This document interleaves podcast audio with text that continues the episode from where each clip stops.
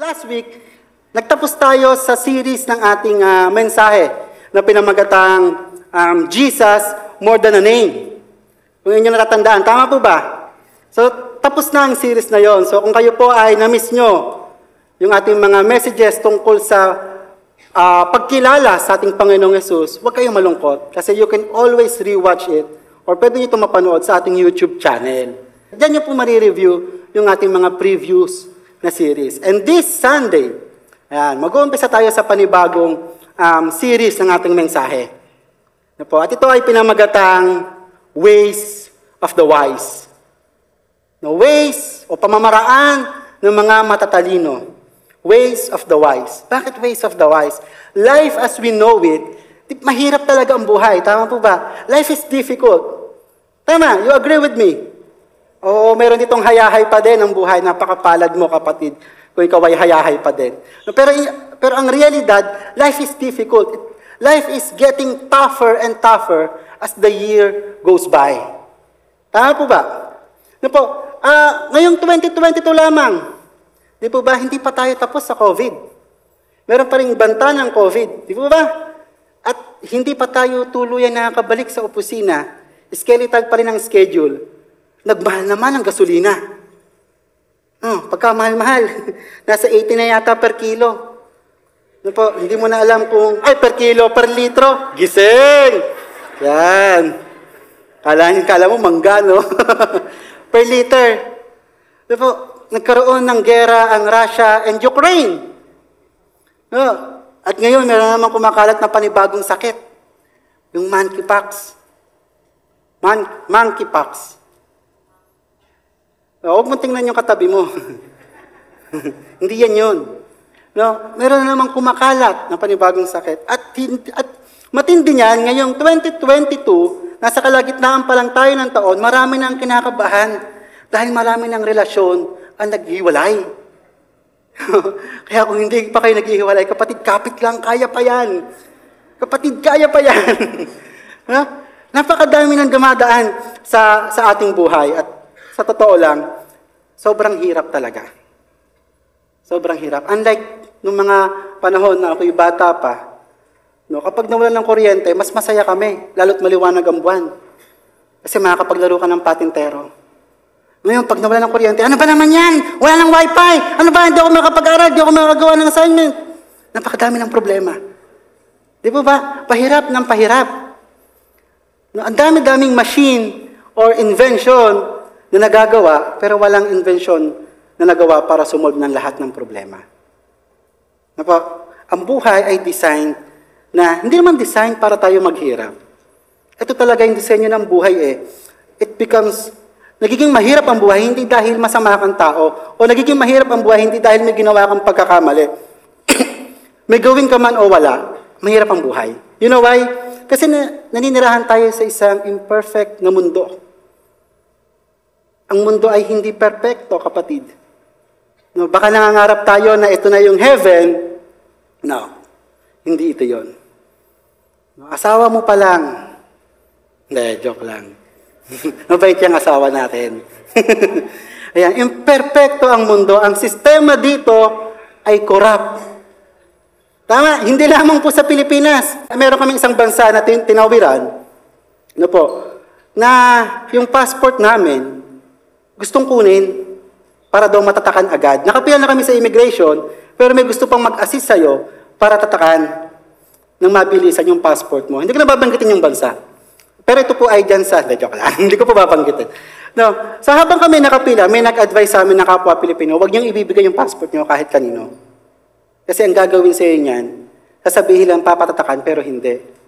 Pag, pag malapit ka na sa immigration, wala kang passport na hawak kasi nasa kanya. Kikikilan ka ngayon niya ng pera. So hindi sa Pilipinas nangyayari yon. Ang sistema ng mundo, kahit hindi sa Pilipinas, ito ay corrupt. Sabihin niyo nga, corrupt. Wala tayong magagawa sa bagay na yon. Doon po, ang climate, ang panahon natin ay pabago-bago. No? Napakainit ngayon. Di ba ba? Sobrang init ngayon. Mas mainit pa siya sa akin ngayon. Yung climate ngayon is hotter than me. Gusto niyo pa English bago kayo tumawa? Po? Ang relasyon natin ay imperfect. Tama, kahit na gaano mo kamahal ang iyong esposa, ito ay imperfect. Nagkakaroon kayo ng pagtatalo, nagkakaroon kayo ng hindi pagkakaunawaan. No, imperfect. Lagi tayong na-challenge pagdating sa relationship. Hindi lamang po yung mag-asawa. Di ba, yung magulang sa anak, ang cute-cute ng bata pero habang lumalaki, nagiging rebelde. Wala ka namang ginawang mali. Di ba? Pero imperfect ang relationship. So bakit bakit humihirap ang buhay? Dahil we are meant to die. O hindi ko po kayo tinatakot. Ibig sabihin, meron tayong health problem. Kahit na ikaw ay gaano kalakas, kahit ikaw ay atleta, ikaw ay ah, araw-araw sa gym at nagpapalakas ng katawan, alam mo, ang buhay natin ay patungo sa kamatayan. Sa deteriorate, uh, mag-deteriorate to. Diba? Matutuyot to. So mula nang pumasok ang kasalanan sa buhay natin, no, ang buhay natin ay not meant for eternal na. Ang buhay natin dito sa lupa ay may hangganan na. Opo. Kaya, kahit na anong sikap natin talaga, ang buhay ay sadyang mahirap. Ngayon, why ways of the wise? Bakit wise? Ang, bi- ang pagiging ah, wise is more than just intellectual knowledge. No, ang pagiging um, wise, ito ay higit pa sa pagiging matalino. Ano po? Not all intellectual people are considered wise. Di ba may mga masasabi nga kayo? Di ba yun eh, top 1 ng class? Bakit ganun na yung nangyari sa kanya? Bakit siya napariwara? Hindi porkit matalino, ay secure ka na at ikaw ay wise man na. Hindi. At hindi naman porkit ikaw ay mahina-hina academically, uh, may pag-asa tayo. Hindi ibig sabihin nun ay hindi na tayo pwede maging wise. We can all be wise. Pag-aaralan natin sa series na to, ano ba yung pamamaraan ng mga matatalino, ng mga wise, no, yung mga kinukonsider ng mundo na wise. No, sa pagiging wise, ito ay nagre-require ng wisdom. Hindi knowledge, wisdom. No, and ang wisdom, no, ito ay pwede itong i-define in so many ways. No, to trim it down, um, merong earthly definition ng wisdom and meron din namang godly definition ng wisdom. No, yung human wisdom o yung earthly wisdom, ito yung ability na um, magamit mo yung iyong nalalaman sa isang sitwasyon. At makapag-decide ka base sa nalalaman mo. No, yung godly wisdom naman, ito yung higit pa sa nalalaman mo, sa na-experience mo, sa kaya mong unawain, pero makikita mo ang isang bagay ng malinaw. Napapali, papa-ikling ko po sa inyo. Ang wisdom na nagmumula sa Diyos, ito ay yung kakayanang makita natin ng isang bagay ng malinaw. Magkaroon tayo ng good judgment sa isang bagay. No, pag sinabing good judgment, yung kaya mong mag-decide ng tama sa isang given situation at a given time. No, kaya mong mag-decide ng tama, hindi ka manghuhula ng tama ba to, mali, tama ba to, mali, o ba o hindi, A ba o B. Di ba? Ang wisdom, bibigyan kayo ito ng kapasidad na mag-decide ng tama sa isang given situation at a given time.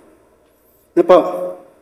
So, dalawang importante sa wisdom o dalawang importance ng wisdom ay una, discernment. No, mabibigyan ka nito ng discernment. Ano ba yung discernment? Dito malalaman mo, madidistinguish mo yung tama sa mali. Madidistinguish mo yung mabuti sa masama. Madidistinguish mo, malalaman mo yung totoo sa sinungaling or sa kasinungalingan. Alam niyo po, um, minsan madaling, madaling identify yung mabuti sa mali or sa masama. Tama. Halimbawa, merong fresh milk at merong red horse. O, di ba? Thinking natin masama ang red horse. mabuti ang fresh milk. Di ba ba? Madaling i-identify yung mabuti sa masama. Ang mahirap i-identify ay yung mabuti sa tama. Ang mahirap i-identify ay yung tama sa mabuti. Parehas kasing okay eh. Di po ba? Parang exam sa GMRC, lahat tama sagot. Di po ba? Now ngayon, anong pinagkaiba nito? Pwede kasing tama ka, pero hindi sa ikabubuti ng lahat. Di po ba? Ngayon, ang tama at mali, ito ay nakadepende sa lugar. Di ba? Nakadepende ito sa lugar. Ang tama sa Japan, pwedeng mali sa Amerika. Halimbawa, sa Japan, kapag pumasok ka ng, sa bahay ng, ng mga Hap, ah, Hapones, o ng mga Japanese, kailangan mong hubarin yung sapatos mo. Di ba? Yung pag ginawa mo yan sa Amerika, or sa ibang Western culture, pag ginawa mo naghubad ka ng sapatos, masyado kaya tang feel at home. Iba ang kultura. Ang tama at mali nakadepende sa lugar, sa panahon, sa kultura, sa tradisyon. Pero mabuti, ito yung katotohanan. Maaaring tama ka, pero hindi pala ito mabuti para sa iyo. At ang wisdom, bibigyan ka nito ng discernment para ma-recognize yun. Ano ba yung mga kabuti sa akin? Ano ba yung um, dapat kong gawin na makakabuti sa akin? Pangalawa, dahil bibigyan ka nito ng discernment, bibigyan ka ng wisdom ng direction. It will keep you on track. Sa mga desisyon na gagawin mo, papanatilihin ka nito sa iyong track. Halimbawa, kung alam mo na ang bilihan ng yelo ay doon lamang sa Alphamart, no, sa may malainim bago, sa may school, pupunta ka ba ng Maragondon para mag, mag-check? Baka naman may yelo sa Maragondon, doon ako pupunta. Na wisdom, ikikip ka nito sa track. Yung mga magiging desisyon natin ay papunta doon sa purpose ng Diyos para sa atin. Yun, why wisdom? Kasi napakahalaga nito. Matututunan mo magdesisyon ng tama sa isang sitwasyon at a given time. Gusto ba natin magkaroon ng wisdom? Gusto niyo po bang magkaroon ng wisdom? Ano? Si Solomon, si King Solomon, binigyan siya ng pagkakataon ng Diyos. Kung halimbawang kayo ay tatanungin ng Diyos, ora mismo, ba, lalabas siya dyan parang genie. Anong gusto mong ibigay ko sa'yo? Si King Solomon, tinanong, nagkaroon siya ng pagkakataon na hingiin ang lahat ng bagay sa Diyos. Pero hindi niya hiningi. Nakakapagtaka, no, nung, nung time na kasi na naging hari si King Solomon, pwede niyang hingiin na Lord reinforcement, military reinforcement. Why? Kasi si David, nakipagdigma siya na nakipagdigma eh. Tapos yun yung sasaluhin niyang kingdom na maraming galit at maraming gustong sumako. Pero hindi nang hiniling ni, ni, ni Solomon. Ang hiniling ni Solomon ay wisdom. Surprisingly, ang kanyang hiniling sa, sa Panginoon, bigyan mo ko ng katalinuhan. Bigyan mo ko ng wisdom. And you know what? Sumula noon, panahon niya, hanggang sa panahon natin ngayon, si Solomon ang wisest man and wealthiest man na lumakad sa mundo. Because of wisdom. Ganun kahalaga ang wisdom. Kaya ngayon, titingnan natin, dahil nga hindi natin kayang or hindi natin ma-assure na ang buhay ay laging mabuti, no, when life gets tough, no, ano ba ang dapat maging tugon ng isang wise man? Titingnan natin yan sa James 1, chapter 1, verse 2 to 4. So basahin po natin, My brethren, Count it all joy when you fall into various trials, knowing that the testing of your faith produces patience. But let patience have its perfect work, that you may be perfect and complete, lacking nothing. Verse 5. If any of you lacks wisdom, ano sabi po dyan? Ano po sabi po dyan? Let him ask of God. Hingiin daw natin sa Diyos, who gives to all liberally and without reproach and, with, and in it, and it will be given to him. Verse 6, but let him ask in faith with no doubting. No, for, for he who doubts is like a wave of the sea, driven and tossed by the wind. Ayan. So ngayon, when life gets tough, ito po yung ginagawa ng mga wisdom. Iisa-isahin natin yung um, verse na yan. Titingnan natin, ano ba yung ginagawa ng isang matalinong tao kapag humaharap siya sa pagsubok ng buhay. Na isang bagay ang sure sa atin, haharap tayo sa pagsubok ng buhay. Na kahit na araw-araw ka pa dito, araw-araw ka pa dito, mas maraming pagsubok. so yan. So when life gets tough, unang-una, take it easy. Take it easy.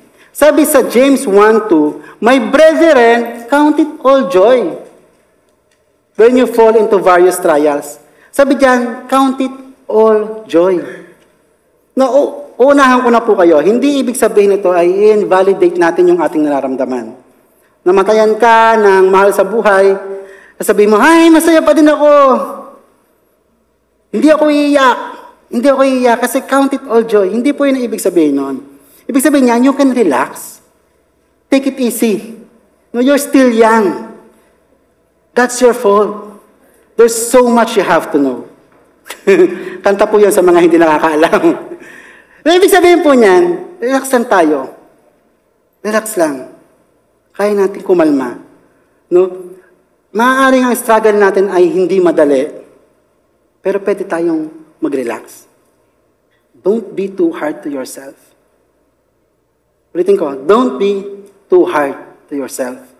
The struggle you are in now is not always a punishment. Minsan kasi may thinking tayo, kaya nangyayari sa akin to kasi nagsinungaling ako o kasi ginawa ko to. Akala mo lagi, ang problema sa buhay ay bunga or dahil pinarurusahan ka ng Diyos. Well, actually, ako may ganun akong thinking before.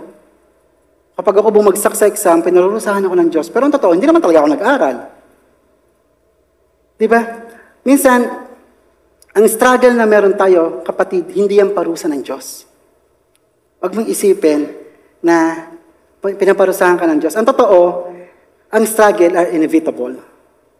Hindi mo siya may iwasan. So huwag mong isipin na, bakit ako na naman? Lord, ano ba yan? Sunod-sunod ang problema. Actually, hindi mo siya may iwasan. You can't avoid it. Sinabi nga ng Panginoong Jesus sa John 16.33, sabi diyan, These things I have spoken to you, that in me, ano yung sabi diyan? That in me, you may have peace. You can relax. You may have peace. In the world, you will have tribulation. Hindi niya nilihim. Dito raw sa mundo, tayo nga, problema lang ginagamit nating word eh. Ang Panginoon, tribulation. May kapighatian kang mararanasan. No? Sabi diyan, in this world you will have tribulation, but be of good cheer. I have overcome the world.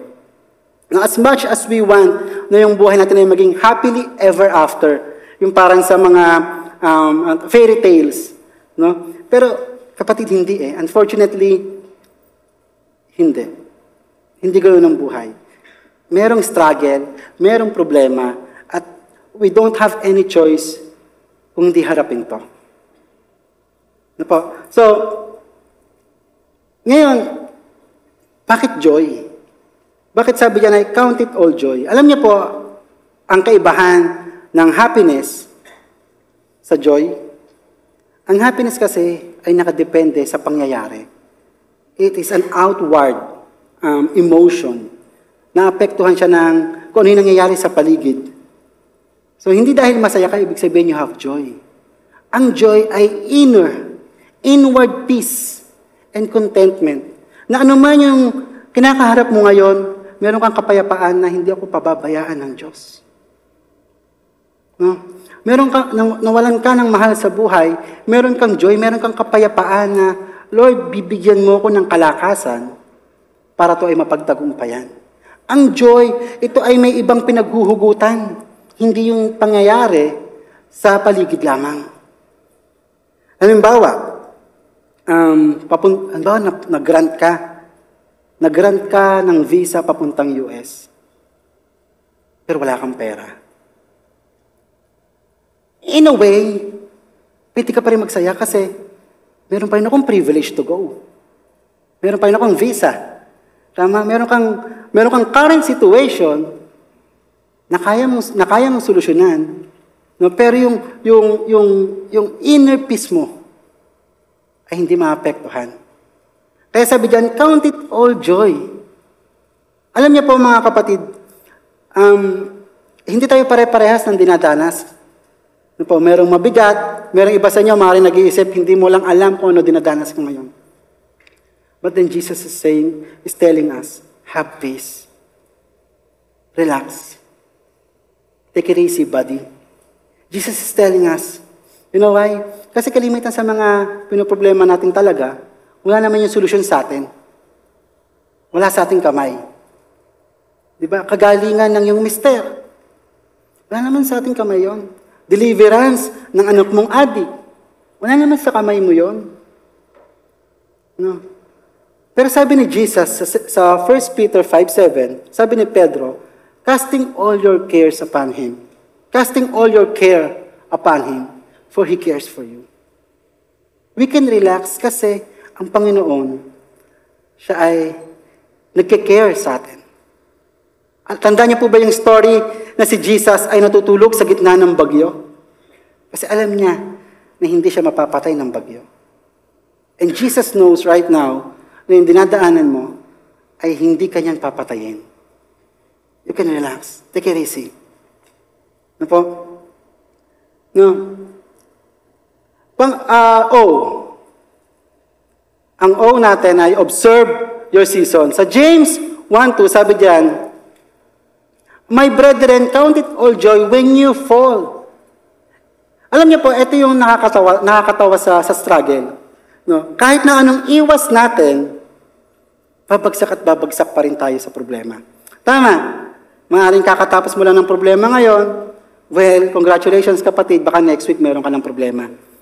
I'm not praying for it, pero yung kasi yung buhay eh. It's a series of challenges, it's a series of struggle, it's a series of um, problems. No? Kaya sabi dito, when you fall, hindi niya sinabing if you fall or if you encounter problem. Hindi. Sabi diyan, when. Definite yun. Mangyayari at mangyayari sa'yo, haharap ka sa isang trials. No? At ito pa ang nakaka, nakaka-amaze sa struggle. Ang struggle is unpredictable. Di ba? Kasaya-saya mo ngayon, pag uwi mo may problema pala. O sino dito nagkaroon ng mindset na kapag masaya siya, ano kayang mali? Piling ko magkakaproblema ako mamayang gabi. Di ba? Ako nung bata ako, nung bata-bata pa ako, gano'n ako eh. Kapag sobrang saya, ano nangyayari? Tiyak na pag uwi ko, pagagalitan ako. May gano'n ako. Di ba? Parang, un- unpredictable kasi siya eh. Minsan, kung kailan mo pa siya hindi ine-expect, saka siya darating. Di po ba? Nakakatuwa naman tong struggle na to. Mahilig sa surprises. kung kailan siya hindi mo pinaghahandaan, saka siya darating. Ngayon, observe your season. Kasi gaya ng mga season, itong gusto kong tanda natin, gaya ng mga season. Ano ba yung mga season? Spring, summer, autumn, and winter. Tama? No? Gaya ng mga to, alam natin na ito'y darating. No? Alam din natin na ito'y may hangganan. Isang truth about the season, halimbawa ngayon, kahit na gaano kainit ngayon, alam mo, rainy season is coming. Tama. Alam mo na matatapos din yan. Ngayon, ganun din sa ating problema. Meron ka man kinakaharap ngayon, no, don't lose your sanity. Kasi, it will end soon. Sabi sa Ecclesiastes 3.1, To everything there is a season. No. A time for every purpose under heaven.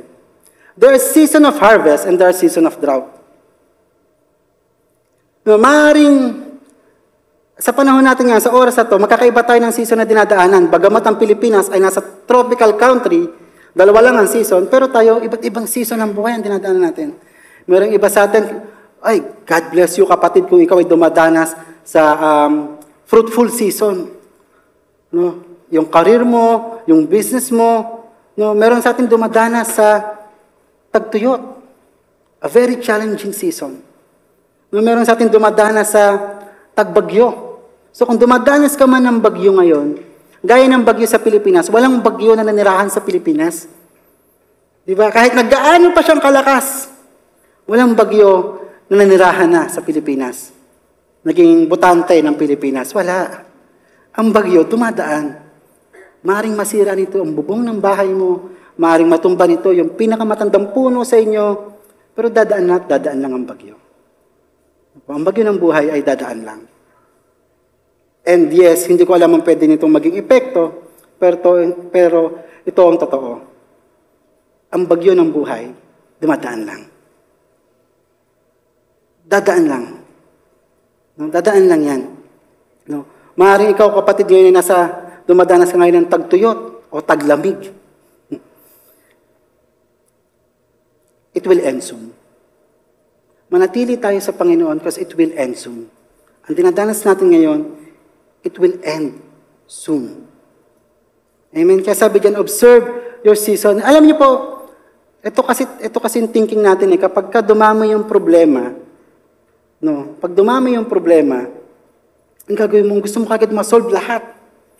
Kapag nagtambak ang gawain, gusto mo kagad linisin lahat. Pero ang totoo, hindi naman tayo required solving lahat ng problema. Nirequire ka ba ng Diyos na kapag ka, or sa school, halimbawa po sa school, ang exam ba, sabay-sabay mong iti-take? Ang math ba, kasabay ng science mong kukunin? Or English? Hindi. Hindi rin tayo nire-require ng Diyos na solving lahat, agad-agad ang problema. No, hindi rin makakatulong sa atin, ay, hindi naman pala required ng Diyos solving lahat eh. Bukas ka na lang. Hindi rin naman makakatulong sa atin kung i-delay natin. Diba? So timing is very important. Observe your season. Timing. Alam niyo po ang aeroplano, nung kinakailangan ito ng ah, amount of speed para to makalipad. Hindi pag andar ng engine yan, lipad agad. Kailangan muna to mag-build up ng speed para to makuha nitong mag-cross or sumalungat sa lakas ng hangin sa taas. So timing is very important. Obserbahan mo ang season mo. Sa problema na kinakaharap mo ngayon, yun na yung realidad eh. May problema ka na eh. Ang hanapin natin, ang tingnan natin, ano ang gusto ng Diyos na matutunan ko dito? Ano ang tinuturo sa akin ng Diyos? Anong pangako ng Diyos ang gusto niyang panghawakan ko? Lord, anong gusto mo na panghawakan ko sa gitna ng problemang to? Tingnan natin, pag-aralan natin yung yung ating sitwasyon ngayon, yung ating season. Sabi sa Galatians 4.4, But when the right time came, God sent His Son, born of a woman, subject to the law. Even ang Diyos, tinan niyo po, amazing. Even ang Diyos, nag-antay siya ng right timing kung kailan niya sosolben ang eternal problem ng sanlibutan. Nung dumating si Jesus, nung ipinanganak si Jesus sa earth, yun ay libo-libong taon nang nakalipas nung nagkasala si Eva at Adan. Pero nag-antay ang Diyos ng libo-libong taon. Right time. Sabi niyo nga po yung right time. Para solve ng problema. Ganon din sa atin. Hindi mo kailangan isolve lahat. At maaring ang timing ng Diyos ay napaka-perfect. No, as uh, cliche as it may sound, pero ang timing ng Diyos ay perfect. Maring first time ka ngayon, pero timing yan ng Diyos para sa'yo. Baka ito na ang pagkakataon mo na makilala siya. Pagsasabi mo sa akin, hindi, next week na lang. Eh, paano kapatid kung ito lang ang pagkakataon mo na makilala siya? Ang timing ng Diyos ay hindi maganda, hindi lang better, ito ay perfect. Hindi lang siya best, ito ay perfect. No? Maaring ito na ang pinaka-perfect timing na makilala mo ang Diyos. So observe your season, huwag mong palalagpasin. So, kung, kung nais natin na kilalanin ng Panginoon, dahil hindi naman talaga tayo sigurado na may next week pa. Tama po ba? 100% sure hindi ako sigurado na next week makakatayo ulit ako sa inyong harapan. Ano po? Kasi hindi natin sigurado na makikita ko pa rin kayo na nandyan. So, so bakit natin papalagpasin ang season na to? Ang oras na to? So kilalanin natin ang Panginoon. Kilalanin natin siya. Tayo ay magpakumbaba sa mga oras na to. Sinolve niya ang dilema nating lahat. Ang pinaka malalang dilema ng tao ay ang impyerno. At sinolve na yon ng Diyos. 2,000 and plus years ago. No, kaya ngayon, huwag natin palagpasin. Sabi natin, Panginoong Diyos, huwag mo munang intindihin yung katabi mo, yung anak mo. Talk to God. Talk to Jesus. Sabi mo, Panginoong Jesus, Panginoon ako po ay nagpapakumbaba. Lord, inaamin ko po, kailangan kita. Lord, binubuksan ko yung aking puso. Tinatanggap kita bilang aking Panginoon, tagapagligtas at hari ng aking buhay. Lord, patawarin mo ko sa lahat ng kasalanan na aking nagawa. Sinasadya ko man o hindi. Patawarin mo ko. Maraming salamat sa banal na Espiritu na isusugo mo para sa akin. Salamat sa buhay na walang hanggan. In Jesus' name. Amen. Amen. No po, magpapatuloy po tayo. No kanina, yung T, take it easy. Yung O is observe your season. Now yung U, unwavering faith. Ito yung mga ginagawa ng mga wise men kapag sila ay humaharap sa hamon ng buhay. They just relax. Inoobserbahan nila kung ano yung mga pwedeng mangyari. Inoobserbahan nila yung pagkilos ng Panginoon. Inoobserbahan nila yung season kung saan sila nandun. And letter U, unwavering faith.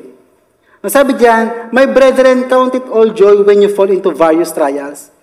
No po, um, isa pang katotohanan tungkol sa struggle, ang struggle ay hindi one time, big time, tapos-tapos na. Tama. Ang struggle ay hindi, pag nasolve mo na to, wala, pre ka na sa struggle. Actually, ang struggle o problema ng buhay, ito ay series. Kung nahahabaan na kayo kay Cardo, mas mahaba pa tong series ng struggle na to. Kasi ito ay habang nabubuhay ka, meron kang struggle.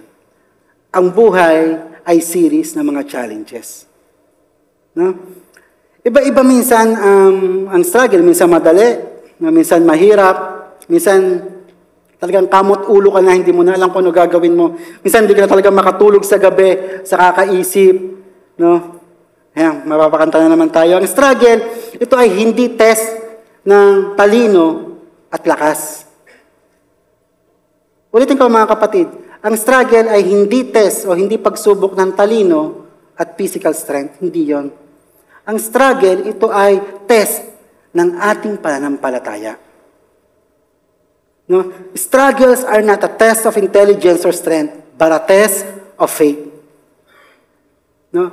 Ang ating pananampalataya, ito ay lagi na lamang nasi-shake. Every time na tayo dumadaan. Unconsciously kasi, kapag tayo dumadaan sa isang pagsubok, doon tayo na-focus sa pagsubok. Gaya ng mga disciples, nung tumawid sila sa, sa dagat, si Jesus ay natutulog. Ang mga disciple, nakafocus sa, sa bagyo. Andun na si Jesus. Kasama nila si Jesus. Physically, nakikita nila si Jesus. Physically, na-witness nila kung paano nagpakain si Jesus na liman libo, kung paano siya bumuhay ng patay, kung paano siya nagpagaling ng napakaraming may karamdaman. Pero nung dumaan yung bagyo, na-shake yung kanilang pananampalataya. And I'm not saying we are better than the disciples. I'm saying that is life. Yun yung tayo. Ganun din tayo na lagi tayong um, natitest. Lagi na shake yung ating pananampalataya because of the, the struggles. Nafo-focus tayo dun sa bigat, dun sa hirap, dun sa problema. Na po, ang pananampalataya is powered by focus. Kung saan ka nakaka-focus, ito yung nag-strengthen ng pananampalataya. Bibigyan ko, po kayo, bibigyan ko po kayo ng isang equation.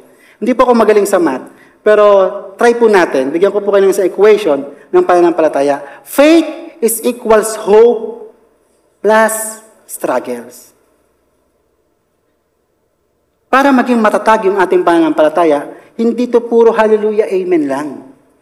Para maging matatag yung ating pananampalataya, hindi to parang uh, worship song ka lang lagi, naka-playlist sa Spotify mo. Hindi ganun. Tumatatag ang pananampalataya dahil sa ating pag-asa at patuloy itong sinusubok. Di ba? Ang puno tumatatag to kada bagyo na nalalagpasan ito. Ganon din ang ating pananampalataya. Faith equals hope plus struggle. So plus, dadagdag. Yung struggle, ini-strengthen niya yung ating pag-asa sa Panginoon. Ngayon, kapag ang tingin natin ay mas malaki ang struggle kaysa sa ating hope, doon na, dumadat, doon na dumarating yung shaking problem. Kapag ang focus natin na mas malaki pa ang yung problema kaysa sa Diyos na yung pinaniniwalaan, medyo shaky na yung ating pananampalataya. Kapag mas malakas ang giant na yung nakikita kaysa sa Panginoon na yung kasama, yun ang mahirap. Kailangan dadagdag. Hindi mas malaki. No? Faith equals hope plus struggle. No? Kapag tayo ay kulang, Sabi sa James 1.6, But let him ask in faith. Ito, napakahalaga nito. Let him ask. Ulitin ko ha. Let him ask in what? In faith. In faith. Ito, In faith. Pag sinabing pananampalataya, sabi ni Paul, hindi mo pa nakikita, pinagpapasalamat mo na. Pag sinabing pananampalataya, ito yung ah, tibay ng iyong pagkilala sa Panginoon. Hindi ito yung religious na paghingi sa Panginoon na ibubuksan mo yung wallet mo at maniniwala kang uulan ng pera sa wallet mo. 'Di ba? Hindi ito yung paniniwala na yung panyo mo ay pupunas mo sa kung anong kahoy o bato at ipupunas mo sa parting masakit ng katawan mo. Hindi yun ang paniniwala. Hindi yun ang pananampalataya. Ang pananampalataya ay ito yung pundasyon ng pagkakilala mo sa Panginoong Yesus. Na kahit na anong pagsubok ang ating danasin, hindi tayo pababayaan. Sabi diyan, let him ask in faith and no doubting. No, walang doubt. Walang doubt. Sabi diyan, for he who doubts is like a wave of the sea driven and tossed by the wind. Kapag ikaw ay nagdududa na parang, Lord, Lord, sabi po, sabi po sa sa preaching, ikaw daw ay nagpapagaling. Lord, pagalingin mo po ako. Pero paano mo pagagalingin yung sakit ko? Cancer. Lord, paano mo pagagaling? Pag ikaw ay nagdududa, hindi mo talaga alam kung anong ibig mong gusto. Para ka daw, para ka daw um, wave na kung saan ang hangin, doon ka dinadala. Kapag ka kaya tayo humingi sa Diyos, walang room for doubt. Ulitin ko, kapag ikaw ay humingi sa Diyos, walang room for doubt. Maminsan kasi humihingi lang tayo sa Diyos para lang masabi na kapag pray. Nakapag-pray ako, hiningi ko yan kay Lord, pinag-pray ko yan. Pero ang question talaga sa puso mo, mangyayari kaya? Gagawin nga kaya ng Diyos? Nakinig kaya ang Diyos sa prayer ko? Ay, baka hindi pinakinggan ng Diyos, gumawa kasi ako ng kasalanan kanina. Let Him ask in faith with no doubting. Hindi yan, hindi diyan question gaano kalaki yung problema mo. Hindi yan sinabing, ah, pagka sinlaki ng ganitong bundok, o sige, mag, mag, magdasal ka ng pitong beses. Pagka ganito kalaki, hindi eh. Walang question yung laki ng problema. Ang in question, yung laki ng yung pananampalataya. Yung laki ng ating pananampalataya. Sabi sa Matthew 9.29, sabi diyan, ah, Matthew 9.29, Then he touched their eyes, saying, According to your faith, let it be to you. Hindi niya sinabing, according to the the size of your struggle, na na-overcome mo, hindi yun eh. Ang sabi diyan, according to, according to, whose faith? My faith. According to my faith, yun ang mangyayari sa akin. According to your faith, let it be to you. Alam niyo, ka, ito pong isang ah, katotohanan na maaaring makalungkot sa iyo. Kahit tayo ay every Sunday nakikita dito, iba-iba ang ating pananampalataya. Kahit tayo every Sunday na naririto, iba-iba ang natanggap natin mula sa Diyos. Kasi hindi yan according sa iisang faith lang. It is according to your faith. To your faith. Maaaring ang kapatid natin na si ganito ay gumaling dahil sa kanyang pananampalataya, ikaw na may sakit ay hindi. What's the problem? According to your faith, let it be to you. No, ngayon, hindi naman hinahanap sa atin ng Diyos ay yung isang gigantic na faith. Na sabihin mo lang, o yung gaya ni na Paul, na madaanan lamang ng shadow ay gumagaling. Ang sabi ng Panginoon sa Matthew 17.20, gabutin lang daw ng mustasa na size ng pananampalataya, okay ka na. Gabutin lang. Sabi diyan, because of your unbelief, for assuredly I say to you, if you have faith as a mustard seed, as a mustard seed. Ayan. You will say to this mountain, move from here to there, and it will move. And nothing will be impossible for you. Ano po, ganito lamang po kalaking pananampalataya ang nais ng Diyos. Yung mustard seed. Imagine how small our faith was. Imagine kung gaano kaliit yung ating pananampalataya. Kung yung ganyang kalaking pananampalataya ay nakakapaglipat ng bundok, sino ito nakapaglipat na ng bundok? Ibig sabihin, mas maliit pa yan yung ating pananampalataya. Mga kapatid. But it's okay. Faith is faith. No matter how small or how big. It's okay.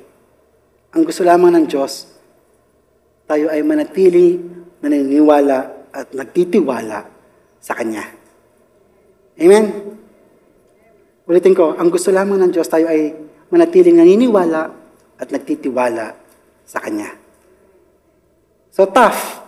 T, take it easy. O, observe your um, season. U, unwavering faith. G, growth moment. Ito na.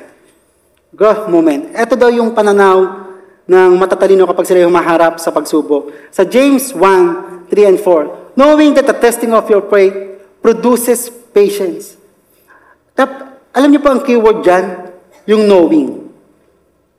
Alam mo ba, lang struggle na kinakaharap mo ngayon ay magbubunga ng maganda sa Diyos? Sa kinabukasan?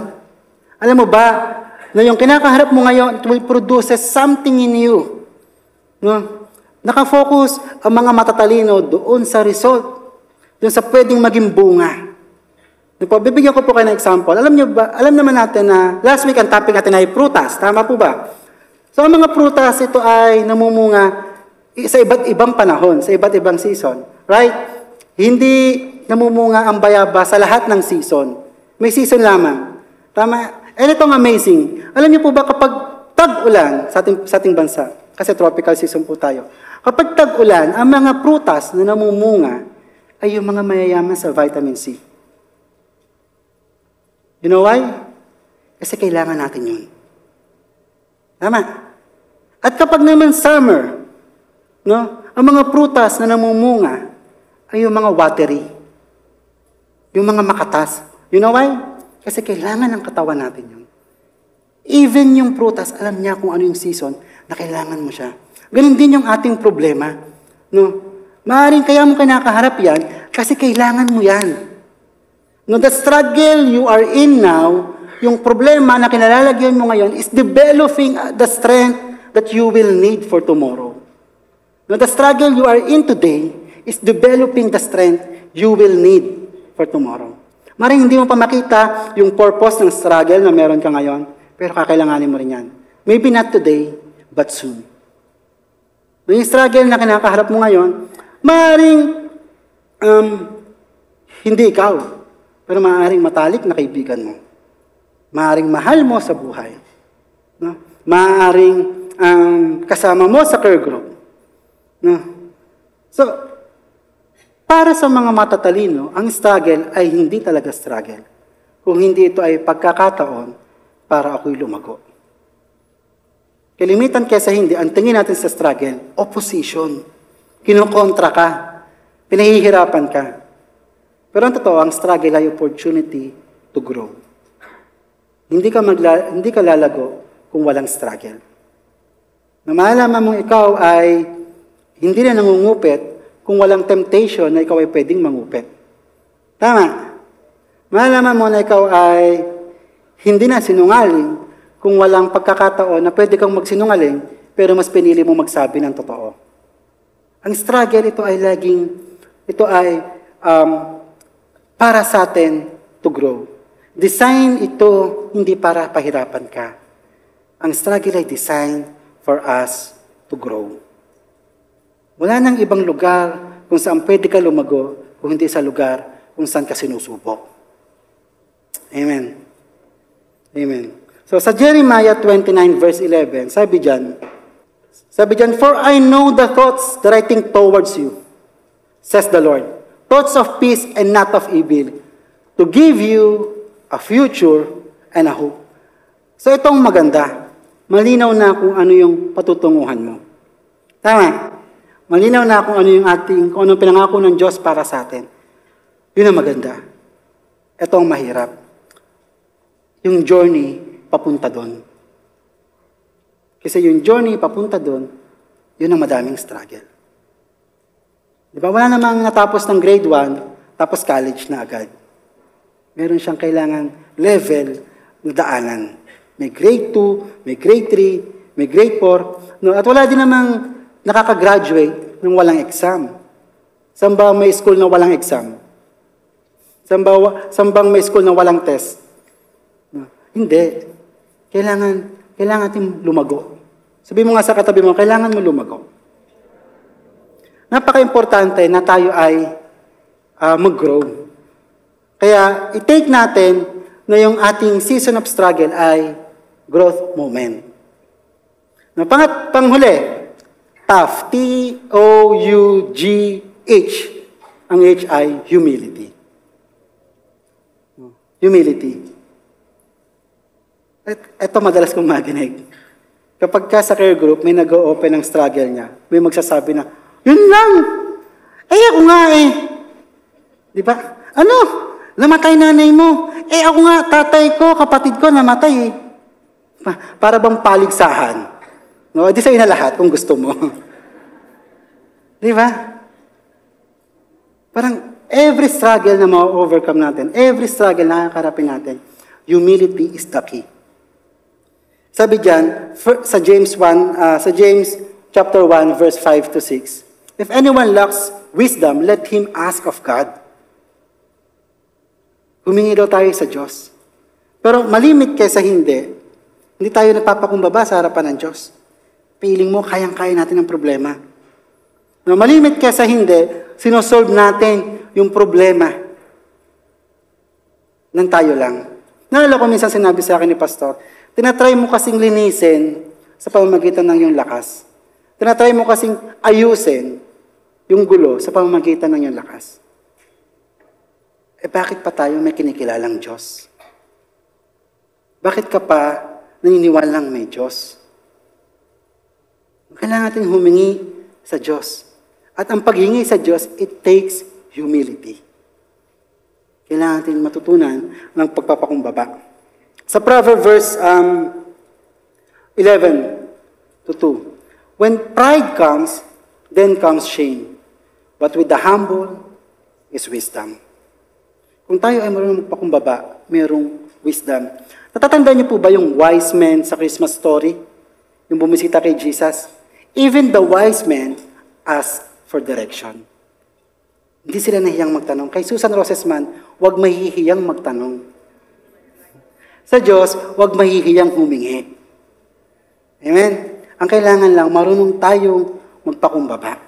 No, napaka-big deal para sa Diyos ng humility. Kasi sa humility, um, meron tong wisdom.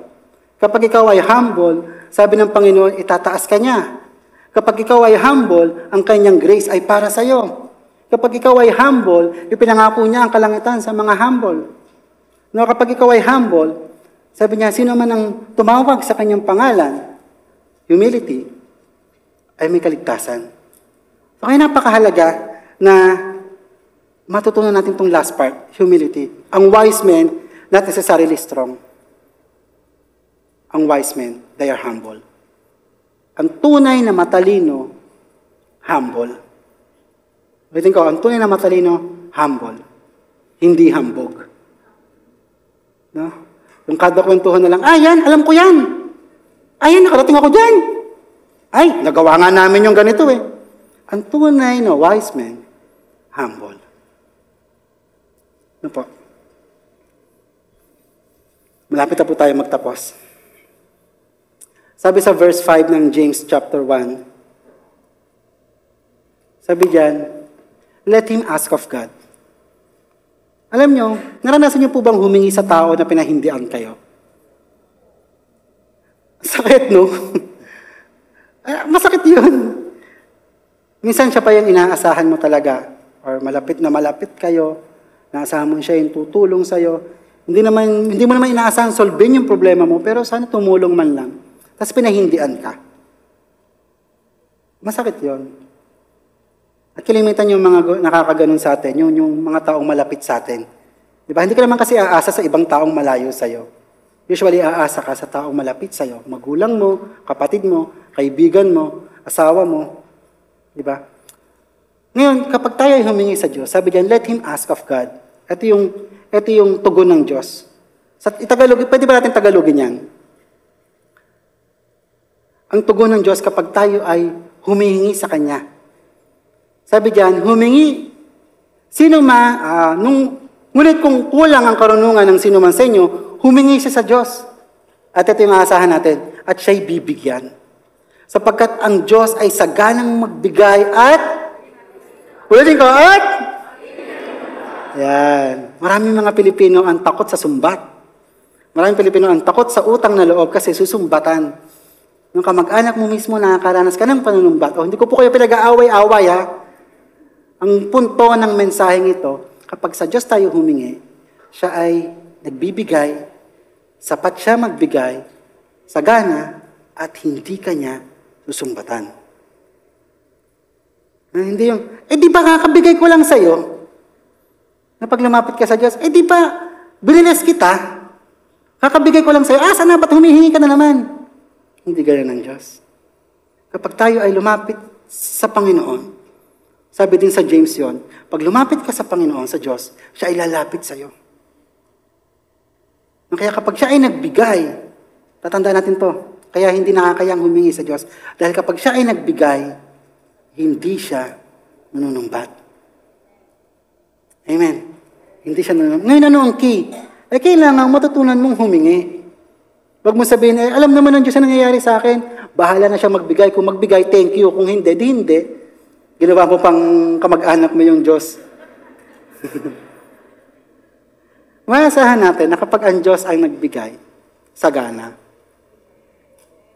Sagana. May hinihingi ka sa Diyos, kayang ibigay ng Diyos ng sagana. Amen. Nag-failed ka, hindi ka niya susumbatan. Nagkamali ka at humingi ka ng kapatawaran, patatawarin ka niya at hindi ka niya susumbatan. Di ba sinabi ko sa iyo, ito gawin mo? O ayan, buti nga sa iyo, tapos ngayon so sorry, sorry ka. Hindi. Hindi ka ng Diyos. Nagkamali ka ng desisyon sa buhay, hindi ka niya susumbatan. Amen. Ang Diyos ay sagana magbuga, mag, magbigay. No, kung tayo ay mayroong aasahan sa Diyos, ito yon, siya ay tapat. Tapat siya. Ang ating katapatan, depende lagi sa sitwasyon. Di ba? Ba't ako magiging tapat? Eh ako nga niloko. Lokohan na lang to. Yeah? Wala nang tapat sa mundo. Pero ang Diyos, siya ay tapat. Kahit na pangit ang ginawa mo. Sabi nga sa Biblia, pinapaulan ng Diyos para sa masama at mabuti. No, ang ulan ay hindi lang para sa ating mga Kristiyano, para din sa masamang tao. Ganun ang Diyos, tapat siya. Kapag ikaw ay humingi ng tawad sa Kanya, kahit na ilang beses pa, papatawarin ka niya. Dahil siya'y tapat na Diyos. Karakter yun ng Diyos. Hindi ko kayo ine-encourage lang. Hindi ko kayo, ah, hindi ko pinapaganda ang imahe sa inyo ng Diyos. Yun mismo ang Diyos. Siya ay faithful. Faithful. No, kahit na nagkamali ka ngayon, kaya ka pa rin niyang patawarin. Amen. Ang Diyos, siya ay able. Kaya kanyang tulungan. Kung minsan, yung tao na inaasahan mo ay may shortcomings, no, hindi kanya kayang tulungan sa pera, o hindi niya kayang i-extend ang buhay mo, napakalaking problema. Di ba? You're dying, and hindi niya kayang i-extend ang buhay mo. Ang Diyos, He is able. He is able to help you. He is able to help us. Di po? Ang Diyos, siya ay stable. Hindi siya pabago-bago. Na? Hindi siya pabago-bago na, ay, si, ay ito mabait itong, si Kuya Bob, mabait ito nung nag-umpisa, gagawin ko tong pastor. Eh, sumama. Ay, hindi na pala. Hindi ganun ang Diyos. No? Ay, ito tapat to sa akin, pagpapalain ko to. Ngayon, dumanas ng, ng, ng problema, hindi nakapag-tights. Ano ba naman tong anak ko?